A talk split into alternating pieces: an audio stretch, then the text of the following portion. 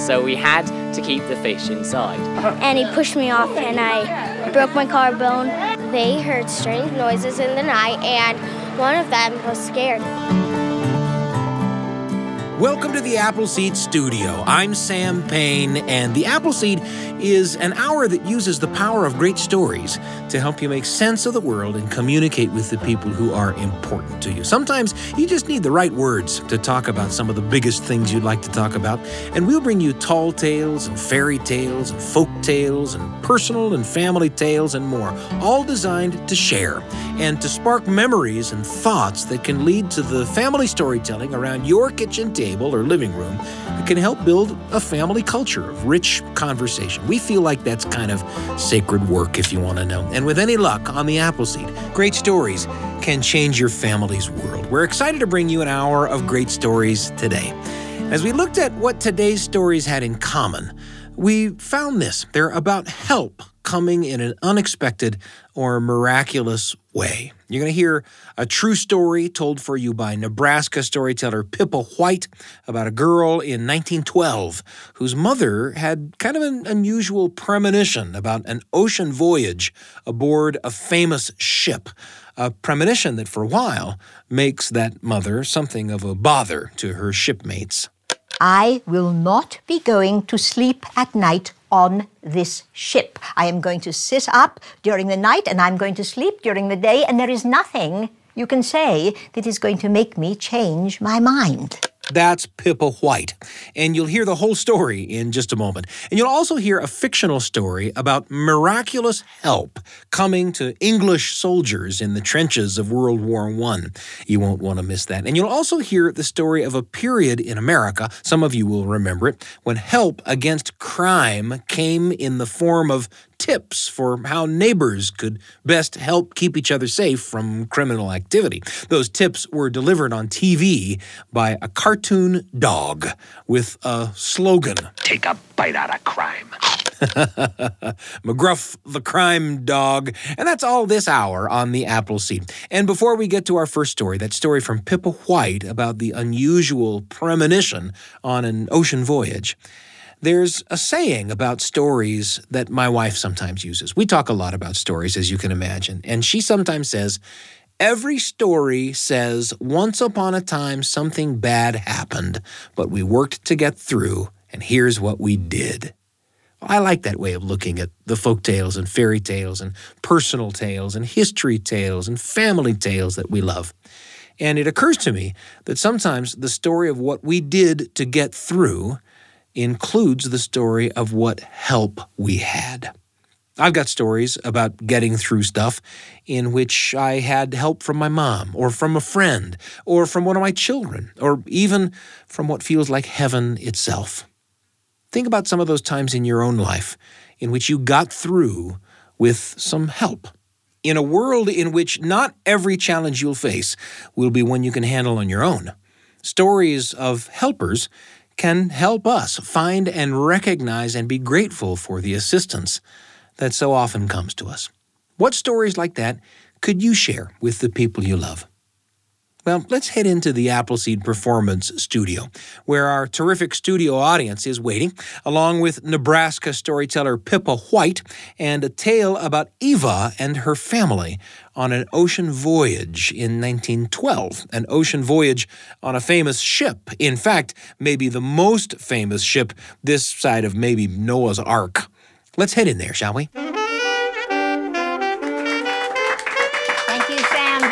Much, and thank you all very, very much. It's uh, my great pleasure to be here. So, you know that I like stories from history. I love this one because it certainly does have to do with a historical event, but uh, it's about something else too, which I think is equally important as the historical event that is shared. This is Eva's story, and I need to thank uh, Ronald C. Denney and Greenwich University Press for allowing me to share Eva's story with you. Eva was in her 90s, in the 1990s, when uh, she told her story to uh, Ronald C. Denney, and it got published. And this happened when she was a child, so we are going back in time quite a ways. We were emigrating to Canada. My father had had some business difficulties, some losses, and a new start in a new place seemed like just the answer to his problems. He had had a friend go out to Winnipeg, Manitoba, and start a construction business, and he'd been very successful. He wanted my father to come and partner. So all of this happened very quickly, and we were all very excited. Everyone, that is, except for my mother. From the very beginning, she was apprehensive about it, frightened even. And even she didn't know why. And this was completely unlike her normal, down to earth, level headed self. I remember my father saying to her, What is there to be frightened of? You're working yourself up into a state about this. What is there to be frightened of? And she would say, I don't know, I don't know. All I know is every time I think about it, I'm certain that it's the wrong thing to be doing. Despite her feelings, no one would listen to her. I remember my grandparents, her parents, saying to her, You're going to miss a wonderful opportunity if you don't do this. We can't understand what you're so hesitant, so unhappy about. My mother's apprehensions did nothing to deter my father from taking the necessary steps towards emigration. He filled out all the paperwork and then he booked us on a small ship called the Philadelphia, which was sailing to New York. This was part of the plan. My father had a married sister living in New York whom he hadn't seen in quite some time, so the idea was to visit with her and then take the train up, up into Canada. But due to a dock strike and a coal strike, the Philadelphia was unable to sail at its appointed time. This made my mother very happy. She thought it was a sign that we should just give up the whole thing. My father, on the other hand, began to pester the shipping company, saying, Look here, this is not some uh, luxury vacation we're off on. My future depends on my getting across the ocean at a certain time. Well, he pestered them so much that they finally said, Listen, there is nothing we can do to make this ship sail when it should, but we can do this for you. We can put you on another ship sailing close to that time. And that is how we got second class tickets on the Titanic. And when my mother heard this, she said, Well, now I know what it is. My father said, Do tell. Will you please? I'd like to know. She said, That is the ship they say is unsinkable, and that is flying in the face of the Almighty. That ship will never make it to the other side. My mother did not hold her tongue about this and everyone thought her so foolish. They would say the Titanic is the most modern, best equipped ship in all the world. Everyone agreed, though, that this was completely out of character for my mother. She was not superstitious. She was not given to flights of fancy. She wasn't even young. She was middle aged, and this was completely unlike her normal, down to earth, no nonsense self. I think my mother was afraid that she was going to lose her happiness. My mother had had another marriage, what you would now call abusive, very abusive. But now she had my father, whom she loved very much. They had me, and I think she felt that whatever was coming at her was going to mean the end of that. She said she felt as if she had a black eagle sitting on her shoulder all those days before our departure. She kept begging my father to change his mind, and indeed she was begging him to change his mind as we walked up the gangplank of the Titanic on April 10th, 1912. Once in our little cabin, though, my mother said, All right, the ship has sailed. Let us have no more arguments, no more unhappiness. But you need to know one thing. I will not be going to sleep at night on this ship. I am going to sit up during the night and I'm going to sleep during the day, and there is nothing you can say that is going to make me change my mind. My father said, Oh, all right then, if you want to be ridiculous, I can't stop you. But what will the other passengers say? She said, I don't care what they say. I will not be going to sleep at night on this ship. And she didn't. So our days went something like this. We would breakfast together, and then my mother would go back to the cabin to sleep. And I got to spend the day with my father, and I just loved it. He was not the disciplinarian that she was. My father and I would lunch together. Incidentally, he showed me all over that magnificent ship in the evenings.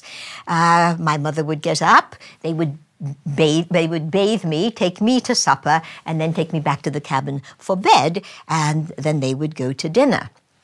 The other passengers did notice that my mother was always absent at lunch, and she didn't hesitate to tell them why. So they would twit her and tease her and say, Did you learn anything in the night? Are you going to be taking care of us again tonight? Only Sunday, April 14th, my mother noticed a sign in the dining room announcing that there was to be a church service at 11 o'clock. So she decided that she would not go straight back to the cabin to sleep. Rather, she would stay up for that church service.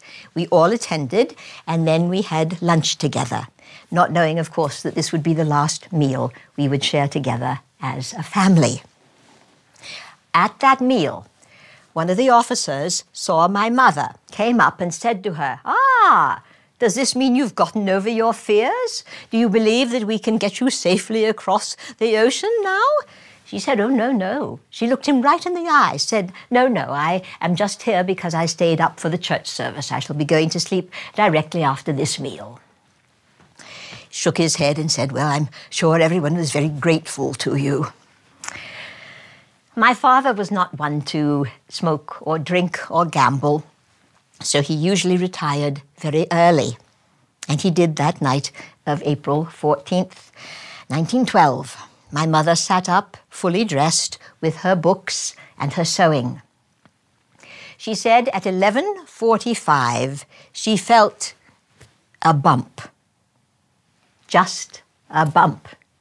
Now, it is important that you should know the strength of the collision with the iceberg, with that impact, was felt differently depending on where you were on the ship. It was a huge ship. Those who were close to the impact were thrown out of bed. If they were still up in the lounges, they fell to the floor. Those far from the impact felt nothing. My father and I slept right through it.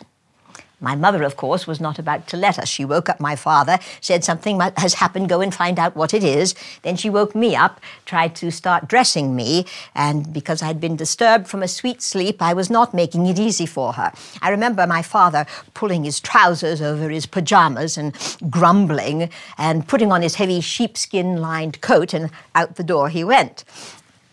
I cannot tell you how long he was gone. In my childhood memory, it seems that it was really only a few minutes. But when he returned, he was a changed man.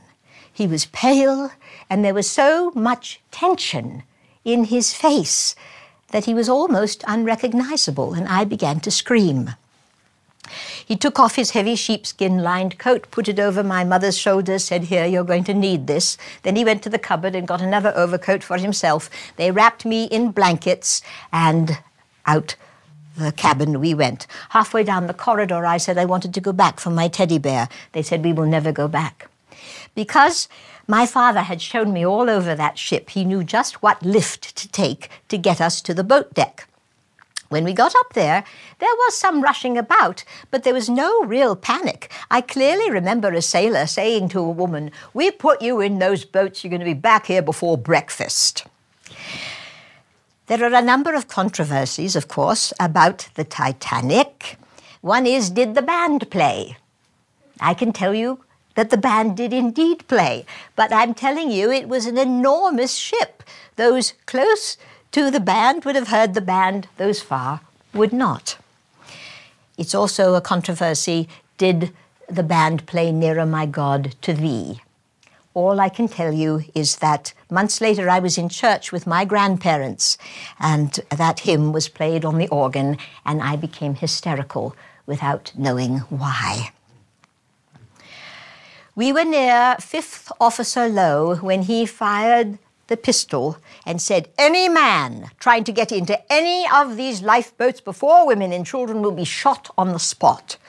And no one doubted that he meant what he said. My father walked up to him and said, I'm not trying to get into a boat, but for God's sake, take my wife and child. He did. My mother and I stepped into an already crowded lifeboat. My father took my hand and said, Now be a good girl, hold tight to your mummy's hand, and do everything she tells you. Those were the last words I ever heard from my father. Our boat was lowered and quickly rowed away to get away from the suction line of the ship. I shall not dwell on this part of the evening. I will tell you this, though. Another controversy has been did the ship break in half? My mother and I clearly saw that it did, and of course, when it was found on the ocean floor in the 1980s, it was in two pieces. Once the ship had gone down, they gathered all the lifeboats together to redistribute the passengers. You may know that some of the early lifeboats left not completely full. This was not easy, as only two of the light lifeboats had lights. But there, in the middle of a dark ocean, they did redistribute passengers to free up a boat to go back and look for survivors. Uh, in the process of that redistribution, my mother and I got separated. We never knew how that happened, but happen it did. I found myself in a lifeboat full of strangers, not knowing what had happened to my father, now not knowing where my mother was, and I'm afraid I did not add to the joy of the evening. I made things rather difficult. When the sun came up, and it came quite early, uh, shortly after 4 a.m., we saw that we were surrounded by icebergs, some of them 300 feet high. And shortly after that, we saw the masthead of the Carpathia come to save us. This was another ordeal, however. They had a rope ladder for the adults, but uh, we children were felt too young to climb the ladder, so they put us in big canvas bags, only our heads showing, and then they put us in rope nets, which they winched up the side of the ship, which, again, as I said, was quite an ordeal.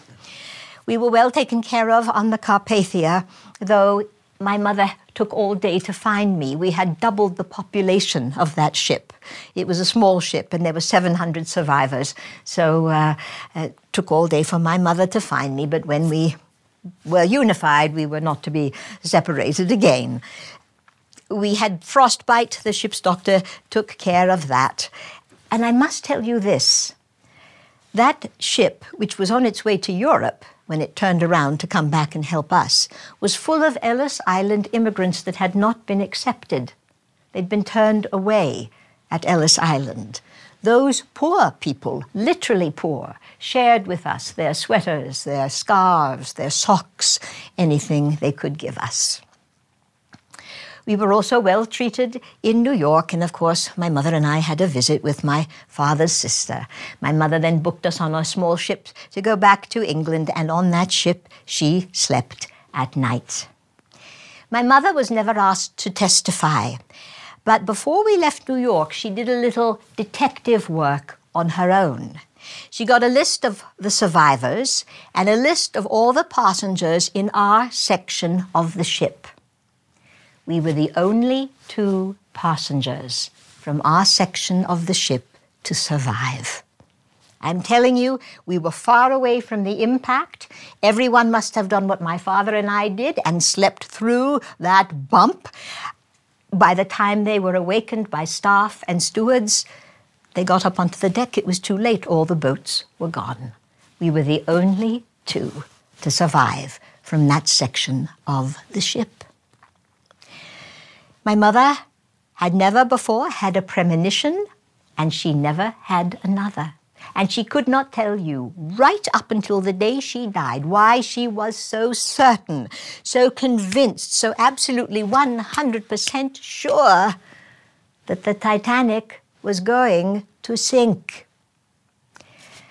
Because of that conviction, my mother endured humiliation and ridicule And because of that conviction, my mother was able to save my life.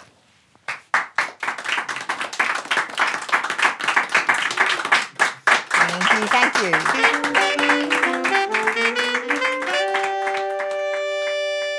Pippa White with a story that makes the wreck of the Titanic come alive by focusing on just a few of the people who lived through that horrific experience. And you got some history tidbits too about the ship breaking in half and about the band playing the hymn Nearer My God to Thee as the ship went down. These historical legends that seem to bear themselves out in the true story of Eva and her family.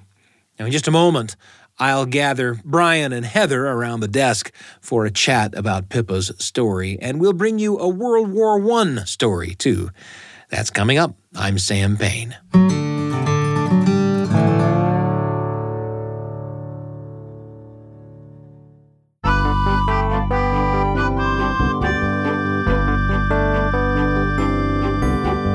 It was just our pleasure to listen to a story told by Pippa White in the Appleseed Performance Studio. Pippa White, the Nebraska storyteller, specializes in telling stories from history, and that story was a story about the adventure of a family on the Titanic.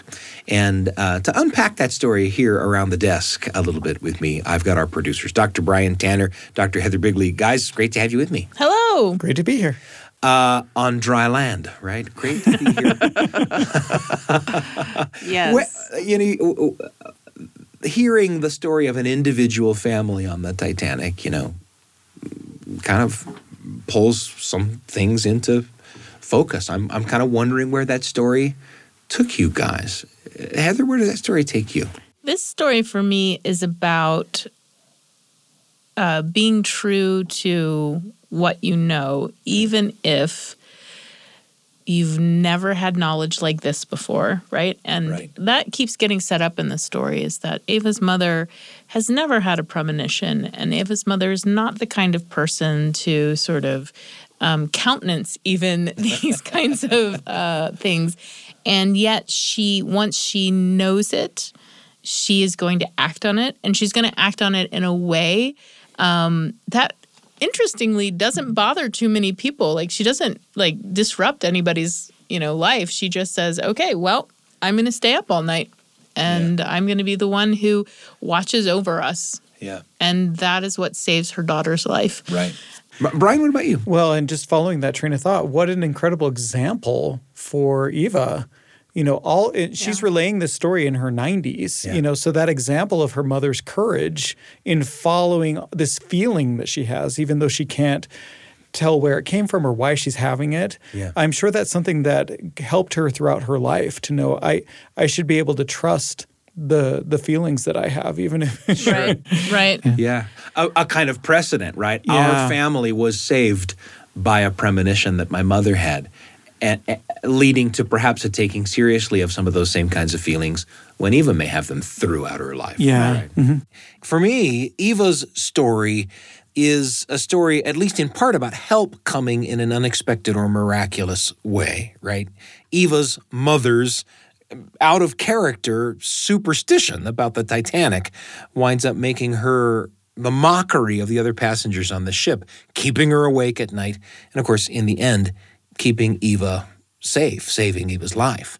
And because you never know what's going to spark a memory, and you never know what memory it's going to spark, Pippa's story sparked a memory for me about a time when I felt watched after, felt safe in kind of an unusual way. It's today's entry in the Radio Family Journal. The Radio Family Journal with Sam Payne. A tiny little story for you and your family, right when you need it, on the Appleseed.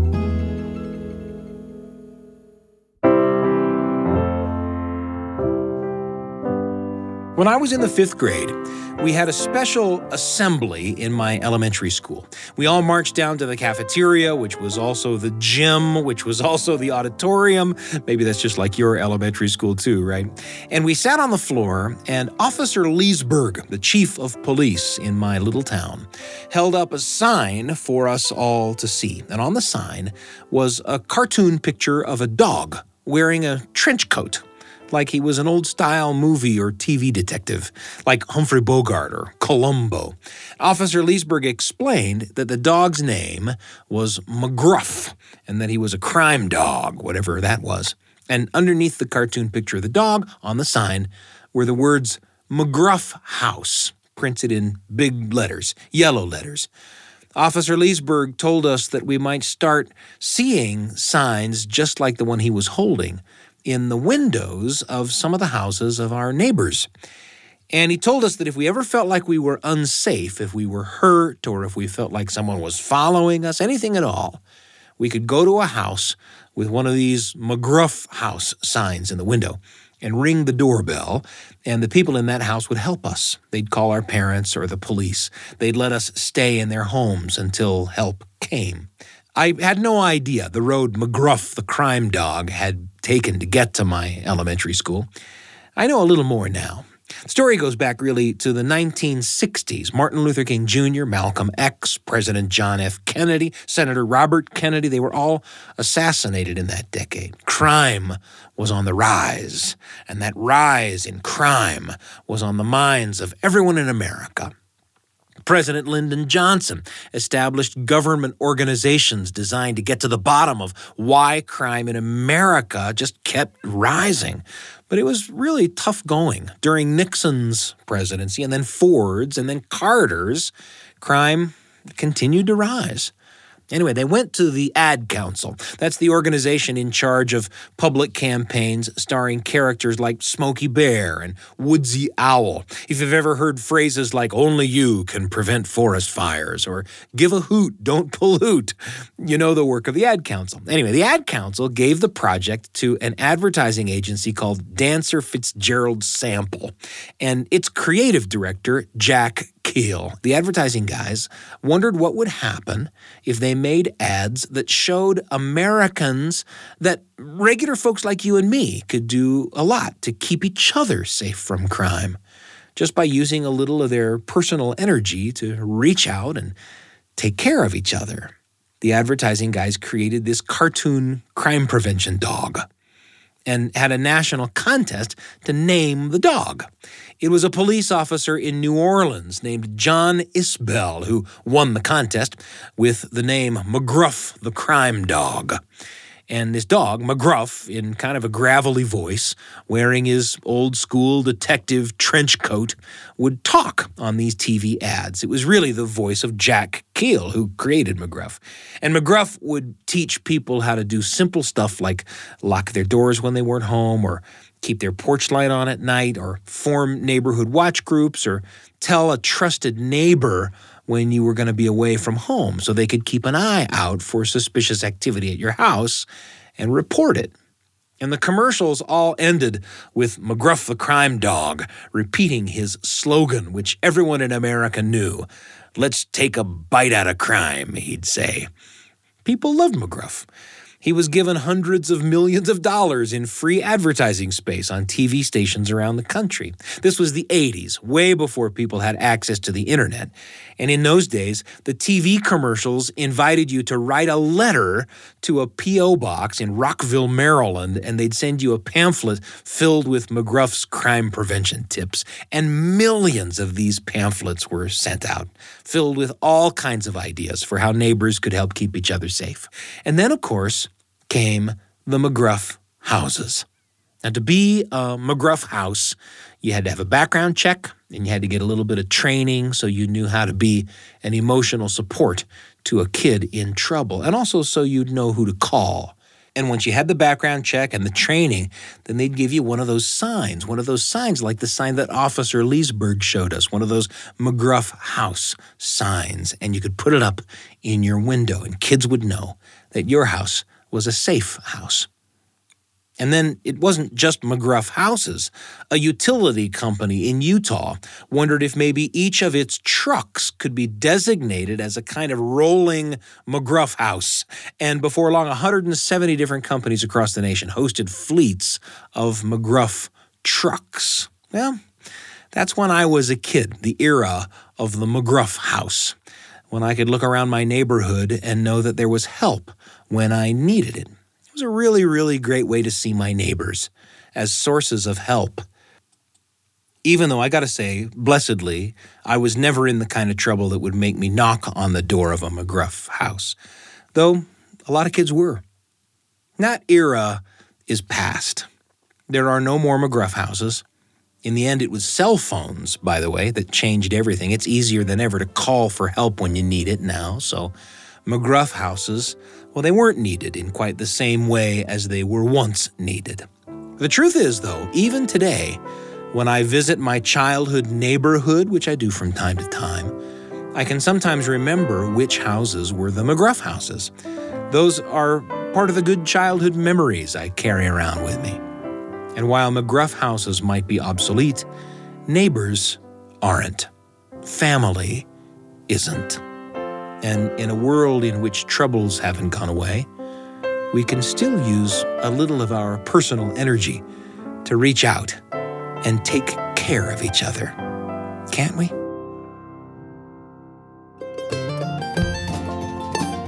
The Radio Family Journal with Sam Payne. A tiny little story for you and your family, right when you need it, on the Appleseed. Thanks for listening to that entry in the Radio Family Journal about a time when I was a kid and when kids like me felt like they had a particular kind of access to a particular kind of help when they might need it. It was brought to mind, perhaps unusually, by Pippa White's story about Eva's family, who had a particular kind of access to a particular kind of help in the skepticism of Eva's mother aboard the Titanic, a skepticism that kept her awake at night and, in the end, saved Eva's life. I've been chatting about it here with uh, Brian Tanner and Heather Bigley, our producers. Guys, thanks so much for joining me. Thank you. Thank you. In a moment, another story performed by some actor friends and recorded live in the Appleseed studio for our terrific studio audience. It's a fictional story written during World War I about miraculous wartime help on the battlefield. And in an England that needed all the courage it could muster in the face of a ferocious enemy, the story took on a life of its own. We'll explain. That's coming up. I'm Sam Payne.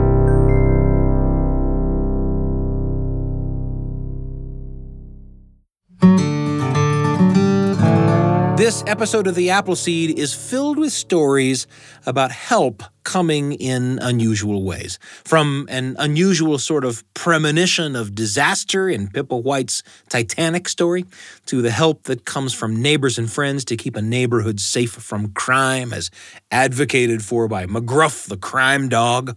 And up next, a story that goes all the way back to World War I. It's a story called The Bowmen, like, you know, a bunch of guys shooting bows. And to hear it, we're going to head back into the Appleseed Performance Studio, along with our terrific studio audience and also some actor friends Noah Kershisnik, Darcy Ramirez, Freya Jorgensen, and Parley Lambert. Our actor friends will introduce the story, but I want to say something by way of introduction, too. Our terrific studio audience joins us for nearly every episode of the Appleseed. You can hear how much they love the stories. But for this piece, we put our audience to work. They got in on the act, providing battle cries and fighting sounds, and even the sounds of arrows leaving their bows. We had a blast. And we hope you will too. Let's join our friends in the performance studio, shall we?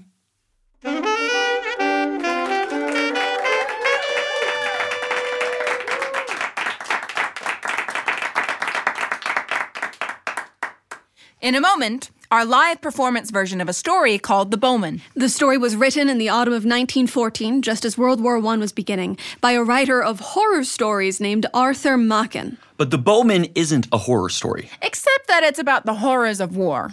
It was written in the wake of the Battle of Mons, the first battle fought on the western front of World War I by the British. Arthur Machen heard about the battle along with everyone else and wrote a made up story about how the tiny British army might have held its ground for so long, outnumbered and outgunned as they were. It's a story about angelic helpers who come to the aid of the British soldiers. And the story was published in a newspaper, the Evening News. It was part of the first wave of stories about the war, and when people read it, they assumed it was true. In fact, over and over, Arthur Machen was asked if he would publish the story again, this time with the sources for the miraculous things he wrote about. But Machen insisted that the story was simply made up. It was inspired, he said, by thoughts of the British Army in the middle of the battle, a battle that he called a furnace of torment and death and agony and terror, seven times heated. In his imagination, he saw those soldiers consumed by the flame of war, but also made glorious by their courage in the face of it. He imagined them as a company shining with a kind of holy light, and with those thoughts in his head, he began to write stories. The Bowmen is just one of them. But the story, which again is about angelic help coming to the aid of the outnumbered British army in the Battle of Mons, got bigger than Machen ever dreamed. It became a beacon from which the British public drew hope and courage, a thought behind which they rallied.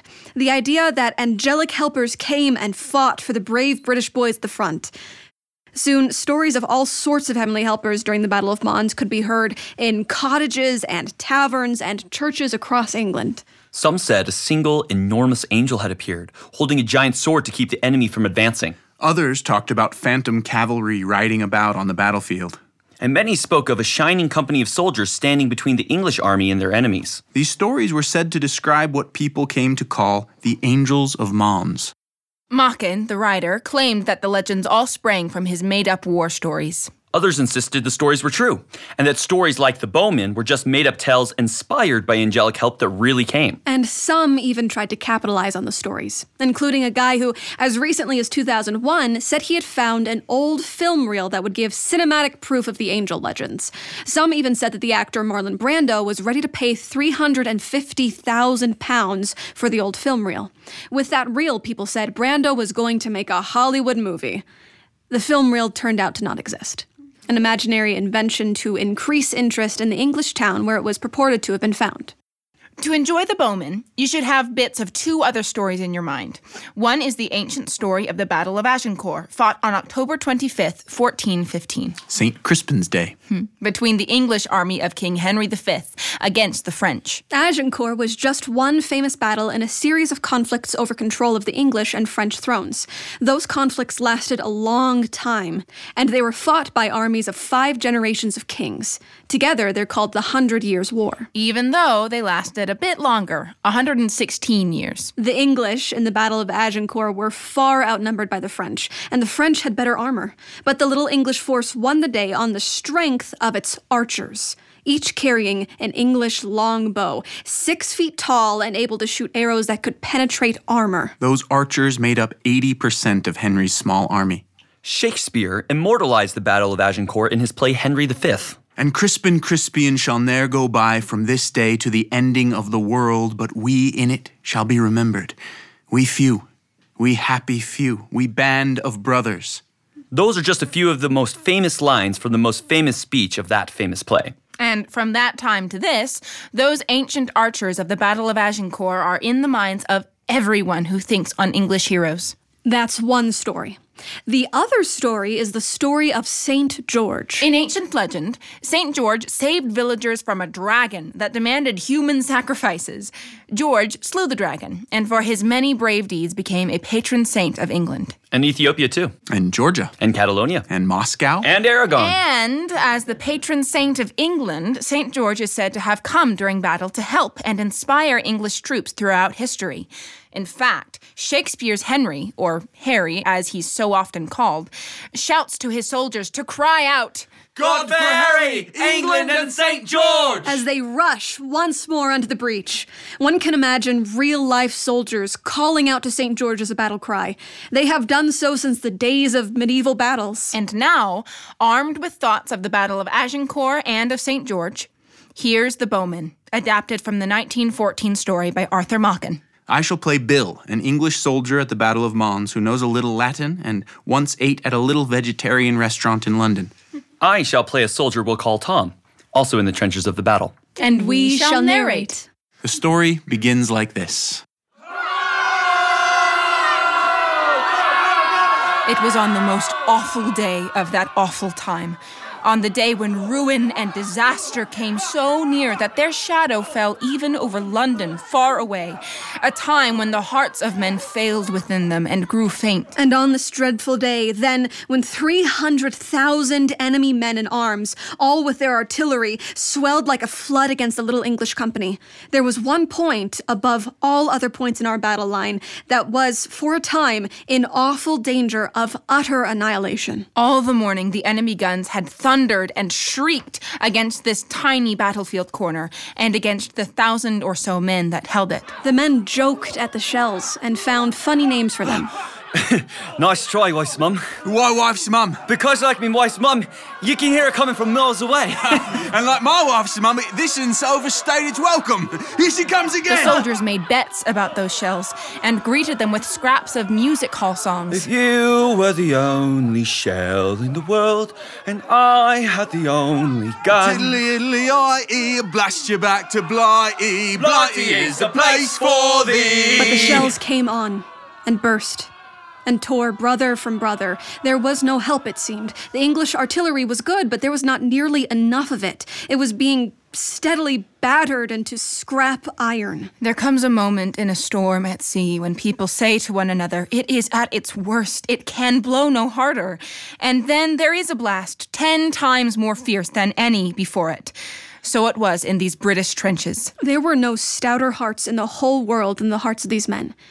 But even they were appalled as the enemy cannonade fell upon them and overwhelmed them and destroyed them. And at this very moment, they saw from their trenches that a tremendous host was moving against their lines. Only 500 of their thousand remained, and as far as they could see, the enemy infantry in its thousands was pressing on against them, column upon column, a gray world of men.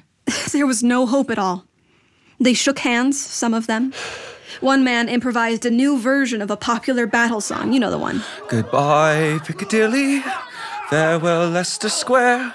It's a long, long way to Tipperary, but my heart's right there. Only this soldier's version, instead of ending with, but my heart's right there, ended with the melancholy words, And we shan't get there. And they all went on firing steadily. The few machine guns did their best, but everybody knew it was of no use. The enemy came on and on and on, and they swarmed and stirred and advanced from beyond and beyond. World without end. Amen. said one of the British soldiers with some irrelevance as he took aim and fired. His name was Bill. That soldier's name was. He was quoting the Apostle Paul in the New Testament, though Bill himself may not have known so. And in the moment that he did, he remembered, he says he cannot think why or wherefore, a strange little vegetarian restaurant in London where he had once or twice eaten eccentric dishes of cutlets made of lentils and nuts that pretended to be steak. On all the plates in this restaurant, there was printed a figure of St. George in blue, with the motto Adsit Anglis Sanctus Georgius. May St. George be a present help to the English. Bill the soldier happened to know Latin, and now, as he fired at his man in the gray advancing mass 300 yards away, he uttered that pious vegetarian motto. Adsit Anglis Sanctus Georgius. May St. George be a present help to the English. And in the moment he uttered that invocation, he felt something between a shudder and an electric shock pass through his body. The roar of the battle died down in his ears to a gentle murmur. Instead of it, he says, he heard a great voice and a shout louder than a thunder peal, crying, Hooray! Hooray! Hooray! His heart within him grew suddenly hot as a burning coal, and then, just as suddenly, went cold as ice. It seemed to him that a tumult of voices answered to his summons. He heard, or seemed to hear, thousands shouting, St. George! St. George! Ha! Sweet Saint, grant us good deliverance! St. George Saint George, help us! Ah, St. George! Ah, St. George! A long bow and a strong bow! Heavens nigh aid us! And as the soldier heard these voices, he saw before him, beyond the trench, a long line of shapes with a shining about them. They were like men who drew the bow, and with another shout, their cloud of arrows flew singing and tingling through the air toward the enemy hosts. The other men in the trench, though they had no hope, were firing all the while, and suddenly one of them lifted up his voice in the plainest English. Heaven help us. He bellowed to the man next to him. But we're blooming marvels. Look at the enemy host. Look at them. Do you see them? They're not going down in dozens nor in hundreds.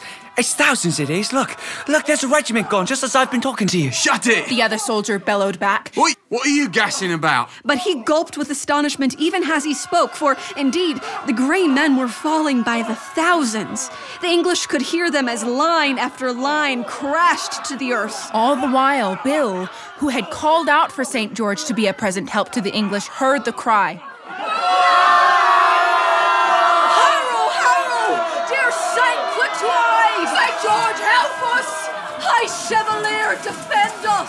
Singing arrows darkened the air. The enemy horde melted from before them. In fact, before the end, there were 10,000 fallen enemy soldiers before the feet of the English army.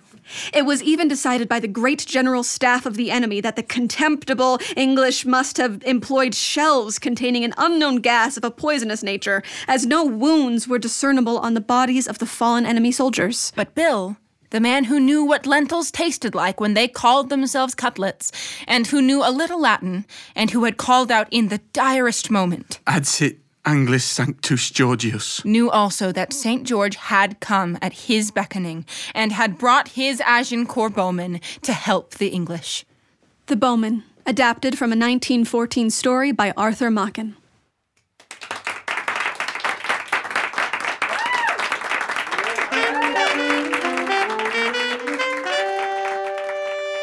Fun to spend that time with our actor friends and our terrific studio audience pressed into service for wartime sound effects. You know, stories of mysterious and inexorable help continue to strengthen hearts in wartime. The Bowmen, that story, was introduced to me by my wife, Suzanne, a frequent contributor to the show. And she introduced me to another story, too, a modern story of mysterious and heartening help during wartime. It's a story from the time in which we're living now the story of the ghost of Kiev. The ghost of Kiev was the nickname for a mysterious, unidentified, and legendary pilot of a MiG 29 Fulcrum fighter jet in the skies above Ukraine. The ghost was credited with single handedly shooting down 10 Russian aircraft in the opening days of the Russian invasion of Ukraine, six of those aircraft in the first 30 hours of the invasion. News of the ghost of Kiev first began to circulate among Ukrainian social media users in the early days of the invasion, but before long, reports of the exploits of the ghost of Kiev, along with confirmation that the ghost is alive, well, and still flying, came from more official channels, including the Security Service of Ukraine and the Times of London, publications like that. And the Ukrainian Armed Forces Facebook page contains a post displaying a photo that claims to be the mysterious pilot. The pilot's face covered by the visor of a helmet over the caption, Hello, occupiers, I'm coming for your soul. And finally, in May of 2022, Ukrainian officials dropped the actual news. The Ghost of Kiev was, they said, a superhero story whose character was created by Ukrainians. That's their words. A superhero story whose character was created by Ukrainians. He didn't exist at all, even as his story bolstered the spirits and courage and resolve of Ukrainians in the face of terrible wartime difficulties. And in that way, the Ghost of Kiev is just like the angelic Agincourt Bowman in Machen's World War I Angels of Mons stories that you heard a moment ago. And there's another way in which those stories are alike too. According to the Ukrainian Air Force, in the first days of the Russian invasion of Ukraine, dozens of retired military pilots, from captains to generals, came back to the armed forces and took to the skies again in defense of their country. Like Machen's Agincourt Bowman, warriors from the past coming to the aid of their countrymen in the present. And that's a true story.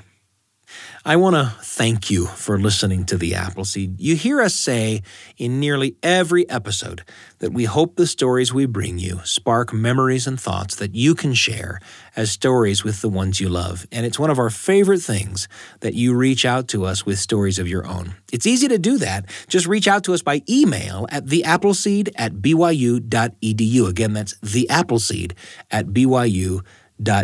We really love to hear from you.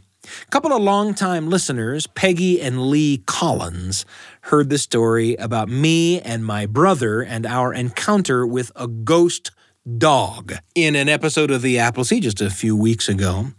And that was a made up story that featured some of the real people and places from my very young childhood. It was fun for me to present it on the show. And it sparked a ghost memory for Peggy and Lee. They both remember growing up in Salt Lake City, Utah, and hearing the legend of the ghost of Emo in the Salt Lake City Cemetery. There are tons of versions of the Emo legend, and we found them as we did a little digging on the internet.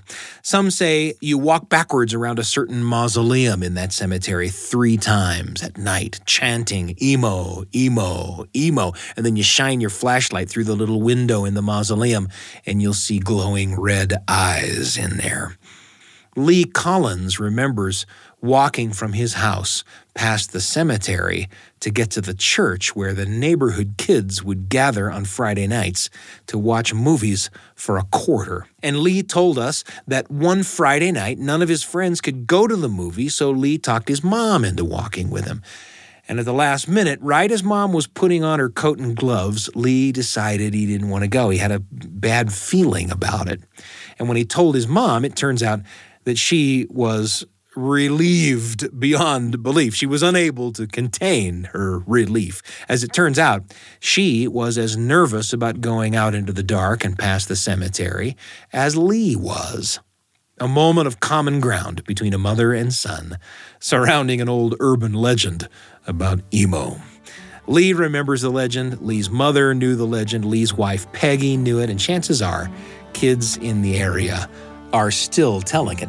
That's how stories like this go, right? We're grateful to Lee and Peggy for sharing that story with us, and we welcome you to share yours. Again, reach out to us at theappleseed at byu.edu. We love to hear from you. Join us again on the Appleseed, won't you? You can find us at byuradio.org slash Appleseed by Googling the Appleseed podcast or by downloading the BYU Radio app for ways to listen to all the great shows produced by BYU Radio. And if you found us on the podcast, rate us and review us. It helps people find the show. I'm Sam Payne, and I can't wait to be with you again on the Appleseed, where great stories can change your family's world.